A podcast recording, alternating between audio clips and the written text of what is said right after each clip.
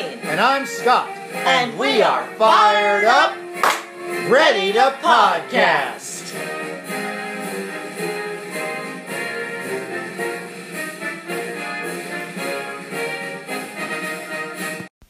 Hello, everyone. Welcome to the podcast. We're going to mix things up a little bit this week because we didn't really have a whole lot of time to put stories together over the last week. Because we were asked to speak at the People's Filibuster, which took place the night before the Kavanaugh vote in D.C. Right on the lawn of the Capitol in front of the Supreme Court building. It was very exciting, but it took some time. So what we're going to share with you are our speeches from the filibuster. As well as a speech from one of our younger potluck members, Jake, who did a great job, and we look forward to sharing his speech with you. We also have a new segment to feature this week. A new segment, very exciting, which is why you must vote for Democrats this November. And we have our first interview with somebody who's not already part of our potluck group. Wow, this is a very exciting week on the podcast. Let's get started.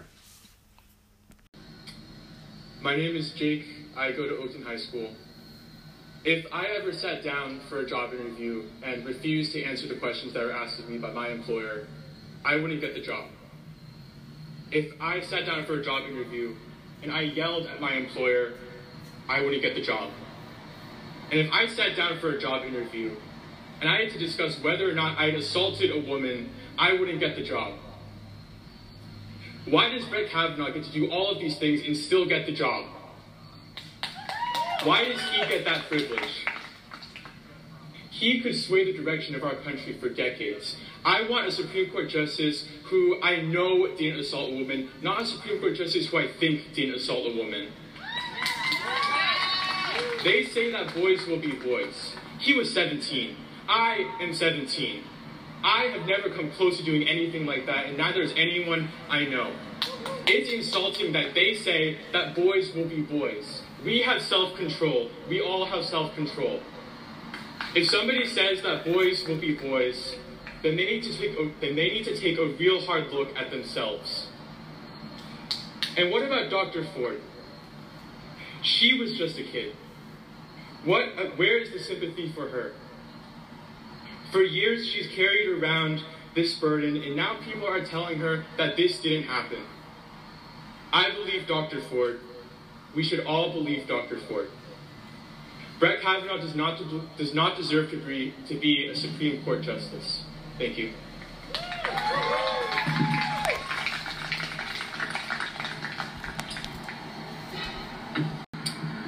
Hi, my name is Janine. I'm sorry. What year is it? I'm confused. Is it 1919 before women got the right to vote? No? Oh. Is it 1959 before women could get birth control pills? No? Oh. Is it 1991 when Anita Hill had to answer questions from a bunch of sneering men who found her allegations of sexual harassment incomprehensible? No. It is 2018. And we have now had to watch Dr. Christine Blasey Ford bravely testify in front of a bunch of Republican men who hid behind a female prosecutor and didn't have the balls to say what they said that afternoon and since. They didn't even hear from the other two women, Debbie Ramirez and Julie Swetnick. I have been a therapist for 23 years. I have sat with men and women who have told me about their sexual abuse. I am sometimes the first and only person that they have ever told, and my heart breaks when I hear their stories. As my mother used to say, what fresh hell is this? Well, it is the fresh hell of living in a country that elects a man who bragged about sexual assault, who then defends a domestic abuser, and tries to elevate one man, Roy Moore, to the Senate, accused of sexually assaulting 9 women, and now Brett Kavanaugh, who not only has been accused by 3 women of sexual assault, but who appeared before the Senate Judiciary Committee, who is to assess his fitness, and he had a temper tantrum. He sat there and said the allegations against him were a calculated and orchestrated political hit, fueled by anger about Trump winning the election and revenge for the Clintons. He inappropriately tried to turn the tables on senators, asking them what they drank, or even going so far as to ask Amy Klobuchar if she had ever passed out after drinking. He spewed venom and vitriol and partisan conspiracy theories, and Republicans ate it up. I guess this is what passes for being a man in their book. And I have one question for Brett Kavanaugh and his Republican friends. Where is the evidence? It was said over and over again that there was no evidence for what Dr. Blasey Ford alleged. Well, actually, there were 29 witnesses, she, Debbie Ramirez, and Julie Swetnick named to corroborate their claims. But the FBI didn't speak to them, and then they weren't questioned by the Judiciary Committee. But where is the evidence, Judge Kavanaugh? Where is your proof? Where are the letters or emails or tweets or video of any of these accusers meeting with Democrats and conspiring? Where are the documents proving that money was transferred to their accounts for their willingness to come forward and lie? Where are your 29 witnesses to corroborate your claims, Judge Kavanaugh? Why are we not talking about that lack of evidence? Oh, because this is about women. Women getting mixed up or played or just ready to martyr themselves for the Democratic Party. These claims are allowed. These claims are, by the way, their very nature to demean and belittle the accusers. This is not a he said, she said. This should have been a look at credibility. His credibility stinks. That is why there was a discussion of his yearbook and past drinking behavior, because his testimony didn't ring true. He didn't answer questions, he minimized, he lied, and there is a saying in the judicial world, false in one, false in all. And because of this, a previous Republican Supreme Court justice, the Yale Law School, 2,400 plus law professors across the country, the National Council of Churches, some of his friends from Yale, are all agreeing. Judge Kavanaugh should not be put on the Supreme Court. Temperament. Judge Kavanaugh has asked in an op-ed for us to believe that he said things he shouldn't because he was emotional. He was there as a father and a husband. Can you imagine a woman asking to excuse her emotionality because she was a wife and mother? Would these Republican men be insisting on plowing through with the vote? Hell no. Indelible in the hippocampus is the sound of the laughter. These boys laughed at Christine Blasey Ford, Debbie Ramirez, and Julie Swetnick. The president led his rally in mocking and laughing at Dr. Ford. If they vote Brett Kavanaugh in, we will have to rise up, and we will have the last laugh when we vote these misogynists out on November 6th. Women, we get the job done. And we will get the job done on November 6th.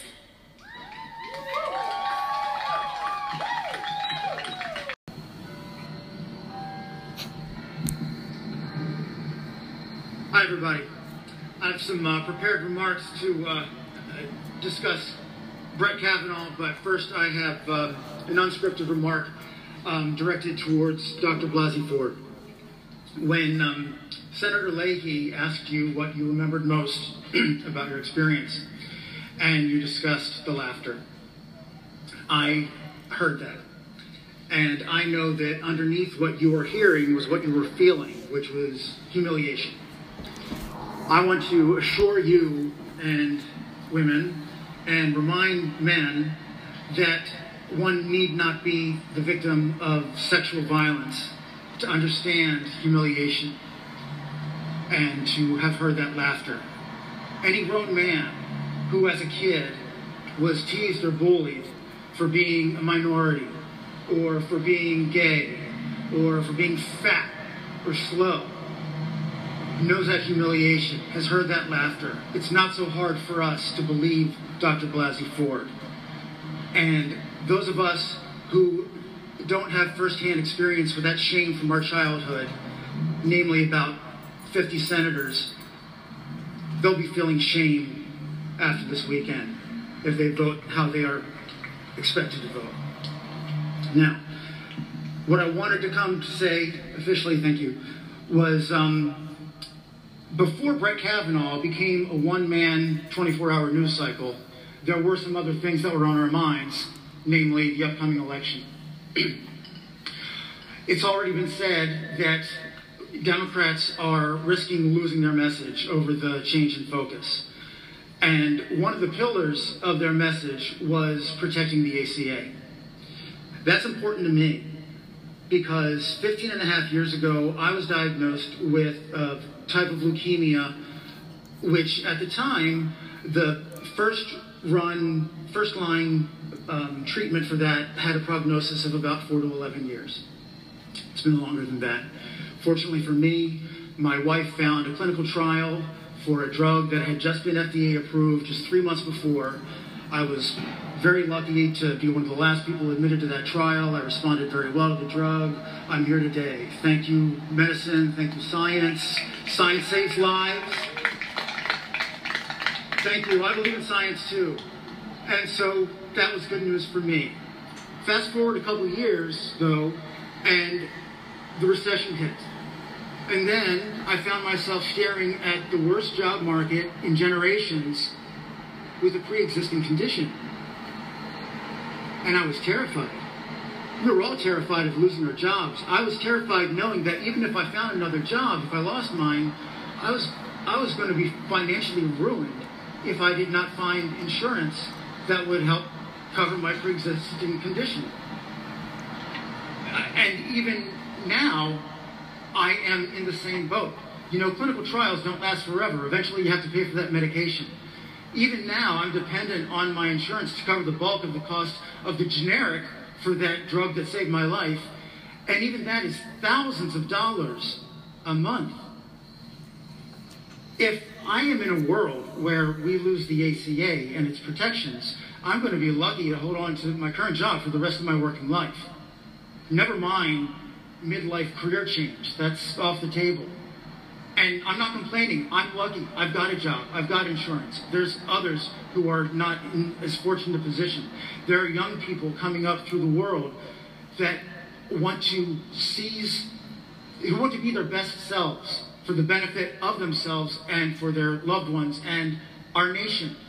Isn't that central to pursuing life, liberty, and the pursuit of happiness? That whole pursuit of happiness part. Aren't we entitled to that as Americans? So what does this have to do with Brett Kavanaugh? Well, thanks to, with a little help from the National Women's Law Center, I will tell you. Derailing Brett Kavanaugh's placement on the Supreme Court is central to protecting the ACA. Donald Trump made clear he would nominate only someone who would dismantle the ACA. Judge Kavanaugh expressed contempt for the Affordable Care Act in 2 ACA cases that came before him while on the D.C. Circuit. He's criticized the ACA in speeches given just weeks before appearing on the short list of Trump's nominees, potential nominees. In fact, some of Kavanaugh's former law clerks have also made it clear that he fulfills Trump's anti-ACA litmus test. There are many reasons why Judge Brett Kavanaugh should not be Justice Brett Kavanaugh. And I'm worried that we will miss an opportunity tomorrow if not enough senators vote no. But one thing's for sure. On November 6th, we must vote Dem or Democrat. If he's not going to get out now, we'll take care of it later. Fight's not over. Thank you.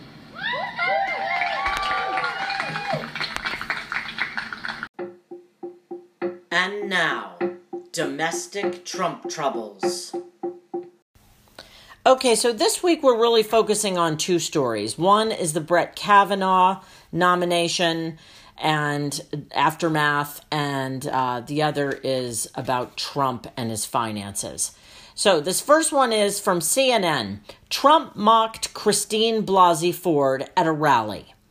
At a campaign rally in Mississippi, Trump imitated Ford during her testimony, mocking her for not knowing the answers to questions, such as how she had gotten to the party where she says Brett Kavanaugh sexually assaulted her. Boy, that's pretty rich, because she had an answer for every question that was posed to her, unlike Brett Kavanaugh, who repeatedly dodged or diverted or, talked back to senators instead of answering the questions just straight up respectfully the way that she did. Exactly. Well, Trump's comments at this rally were met with laughter and applause from the crowd, if you can believe it. Trump had previously called Ford a, quote, good and very credible witness, unquote, and said her testimony was, quote, compelling, unquote. Trump later went on the Justice with Judge Janine program on Fox and said his mocking comments were what had turned the tide for the nomination. What? That was what had really helped turn the tide in Brett Kavanaugh's favor, if you can believe this. And then, before Kavanaugh was sworn in, Trump called the allegations a, quote, hoax brought about by evil people, unquote. He apologized to Brett Kavanaugh and his family for, quote, the terrible suffering that they had been forced to endure, unquote. He had told reporters the allegations were, quote, all made up. It was fabricated, and it's a disgrace. Unbelievable. I mean, she was not even trying. It fires me up. She wasn't even trying to bar any Republican from being nominated to the Supreme Court. Just this one with whom she had a relationship. But no, she's just got to be demonized and cast in the pool of evil liberals. Boy, Trump sure knows how to divide a country. He sure does. This article comes from the Washington Post, and it's titled, The Junk Science Republicans Use to Undermine Ford and Help Save Kavanaugh. The politically convenient, scientifically baseless theory that sexual assault so traumatized Christine Blasey Ford that she mixed up her attacker is now something like common wisdom for many Republicans. It seems to be a way of both trying to validate sexual assault, but at the same time create a narrative that Kavanaugh couldn't have done it. Trump endorsed the theory Sunday, telling reporters he was, quote, 100%, unquote, sure Ford accused Kavanaugh in error. Senator Susan Collins from Maine said, quote, I believe that she is a survivor of sexual assault and that this trauma has upended her life, unquote. Then she gave the vote to confirm Kavanaugh. Senator Joe Manchin said, quote, something happened to Dr. Ford. I don't believe the facts show it was Brett Kavanaugh, though, unquote. It's easy to forget that 3 weeks ago, when the mistaken identity theory was first formulated, it was so widely ridiculed, the pundit apologized and offered to resign. But for many cognitive researchers, how memories actually form during traumatic events, the theory never stopped sounding ridiculous. Richard Huguenier, a neuroscientist at Johns Hopkins School of Medicine, said, quote, there is a total consensus in the field of memory. If anything, fear and trauma enhances the encoding of the memory at a molecular level, unquote. Being attacked floods the brain with chemicals, including norepinephrine, which helps people remember whatever they are focused on. Quote, the person lying on top of you, who she said she'd previously met, you're not going to forget that, unquote. Sexual assault victims do sometimes misidentify their attackers, but those are almost always attacks by strangers. when the victim's hyperactive memory has no familiar face to etch into the brain. Lila Davachi, a cognitive neuroscientist at Columbia University, analogized the traumatic memory formation process to cranking up the contrast on a photo. Central details get heightened while those in the background get washed out. Quote, in this case, it was a party with friends and she knew him. It is ridiculous to say she wouldn't remember who it was, unquote. Mara Mather, a professor at the University of Southern California, who has done research on trauma memory, said she could not recall a single case of a sexual assault victim misremembering a known attacker, save for maybe children who had been coached into falsely accusing friends or family members.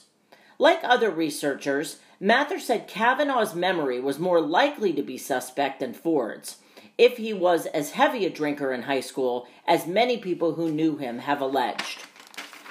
Senator Collins said on Sunday, quote, I do believe she was assaulted. I don't know by whom, and I'm not certain when, but I do not believe it was that Kavanaugh was the assailant, unquote. The difference between senators and scientists is that Collins, like many in her party, resolved the dilemma by assuming a fault in the victim's memory.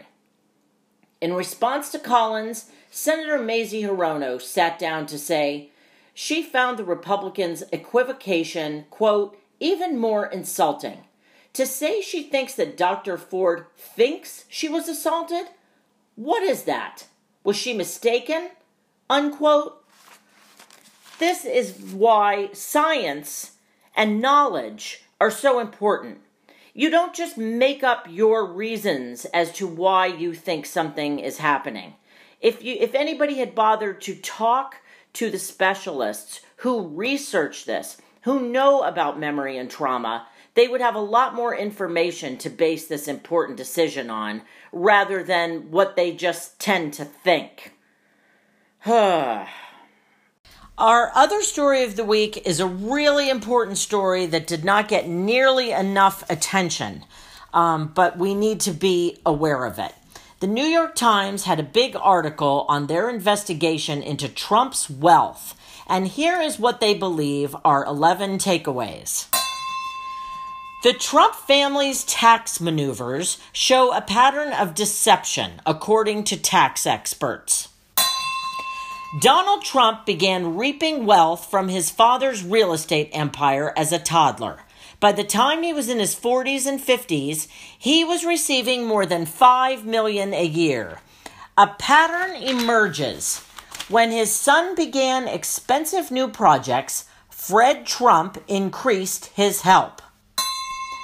The small loan of $1 million was actually at least $60.7 million, much of it never repaid. Fred Trump wove a safety net that rescued his son from one bad bet after another. Tax records reveal at the peak of Donald Trump's financial distress in 1990, his father extracted an extraordinary sum, nearly $50 million from his empire. The Trumps turned $11 million loan debt into a legally questionable tax write-off. Father and son set out to create the myth of a self-made billionaire. The Times documents 295 distinct streams of revenue that Fred Trump created over 5 decades to channel wealth to his son. Donald Trump tried to change his ailing father's will, setting off a family reckoning. Donald Trump tried to make himself sole executor of the estate. Fred rebuffed the maneuver. But instead of leaving his estate vulnerable to inheritance tax, the family, with Donald playing a central role, formulated a plan that included unorthodox tax strategies that experts said were legally dubious and in some cases appeared to be fraudulent. The Trumps created a company that siphoned cash from the empire. This company used padded invoices to justify higher rent increases in rent-regulated buildings. The Trump parents dodged hundreds of millions in gift taxes by grossly undervaluing the assets they would pass on. Whoa! After Fred Trump's death, his empire's most valuable asset, get this, was an IOU from Donald Trump. The single largest item included on Fred's estate tax was a $10.3 million IOU from Donald Trump that was apparently borrowed the year before Fred's death. Donald Trump got a windfall when the empire was sold, but he may have left money on the table. In 2003, once again in financial trouble, Donald Trump began engineering the sale of the empire Fred Trump had hoped would never leave the family. Donald's cut was $177.3 million. But banks at the time valued the empire at hundreds of millions more than the sale price. Donald had sold low. What a genius. What a con man. It's all been a big scam. It's all the art of the deal, folks. And this story matters, folks. So please take time to read it and know about it. And now for your action of the week.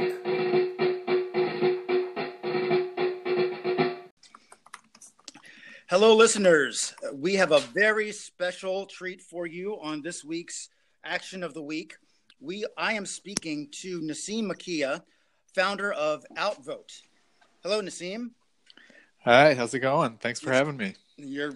Thanks for joining us. Nassim's Outvote is an incredible app that helps you reach out to people you know in around the country in competitive districts to remind them to vote. But I'm going to let him describe it. Please go ahead. Yeah, I mean, that's basically it. It's pretty simple.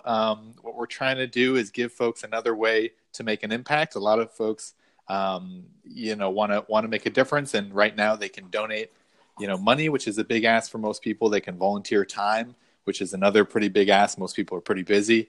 And this is another way you can help. And it's, only takes a few minutes. You can do it from your couch in the living room, and you can kind of multiply your voting power, So instead of one vote, we're trying to get folks to basically get their friends out to vote as well. And so we built an app to basically let you peer pressure and annoy your friends into voting. So you just go to your app store and look up Outvote and download it from there? That's as easy as that? Yeah, that's right. There are kind of a couple different options. If you're coming in and you don't have a specific candidate in mind or a specific, cause or organization, you can just come in and we'll tell you who lives in swing districts, which your friends live in swing districts. The way it works is we match your phone contacts to a national voter database of over 200 million people. And so we tell you, if your friends have missed midterms before or missed elections, if they're registered or not registered, if they live in kind of a really tight race. And so you can kind of see, okay, here are the 20, 30 people I'm going to message to make sure that they vote. On the other side of it, we work directly with organizations like Swing Left, Move On, as well as state parties and nonprofits doing voter registration and GOTV. And so you can basically work directly for them. So you can basically digitally volunteer for them on the app. That's incredible. And I can vouch for the app. I've downloaded it myself. It's pretty easy to follow along. I have noticed that every time I've gone back to it, my contact list is a little bit more connected with the various districts that my contacts live in. And it's a pretty cool feature. And it's very easy to reach out to them. You just simply select your contacts, and a pre-written message pops up for you to send one at a time to your contacts. It shows up in your text feed, And those messages are customizable should you elect to tailor them to the person you're reaching out to directly. Is there anything else that you think I've missed about the app that you'd like to mention? I'd just say that, you know, one thing we found is basically we've built this app. We know it works. We've kind of tested it throughout the year in the different primaries. And we found that, you know, as soon as someone gets a message from a friend, they are 10% more likely to vote. So this really matters. And so one thing we found is, you know, people are shy. They don't want to bug their friends about, you know, politics or voting or anything like that. But I just want to but after you do it, you feel really, really good. So not only is it really worth it, but it really works and is making a difference for these campaigns and these candidates, right? So, you know, the alternative to this is campaigns spending all their money on kind of ads and email spam and text messages from strangers and all these things you get bombarded with, you know, that you kind of just tune out. And this is something that, you know, a message from a friend is something that's going to get read, it's going to get listened to, and people actually change their behavior because of it. So I would just encourage folks to get over being shy, and it's worth it. This November, it's especially worth it to annoy your friends into getting to the polls. My co-host Janine is right here, and she has a question for you as well. Hi, Nassim. Thank you so much for coming on the podcast. Of course. Hi, Janine. You know, this is so great because I was just looking at the video of, what's his name? I can't remember the reporter's name. Anyway, he was talking. Soboroff. I'm talking to college kids who, you know, didn't have a clue about voting. And, you know, I'm trying to get my kids to get involved somehow. And this generation is much more comfortable texting. So this would be a great way for young people to encourage their friends to get out and vote. That's right. Yeah, a lot of the organizations we work with are deploying this on campuses and universities across the nation. So that's actually what Swing Left is doing. They're in, I think, 80 universities across the nation deploying this. And so that's kind of their thesis, too, is that, you know, it's a good way for young folks to get involved, to kind of speak their language and also you know, just get rid of all those excuses about not knowing if they were registered or where to go. Right. Well, that's wonderful. Thank you so much. Yeah, thank you. And just again, for you listeners, the app to look for is Outvote. All one word, no spaces. Nassim, I can't thank you enough. And have a great day. All right. Take care. Thanks for having me. Bye. All right. Bye-bye. And now, for your inspirational quote of the week.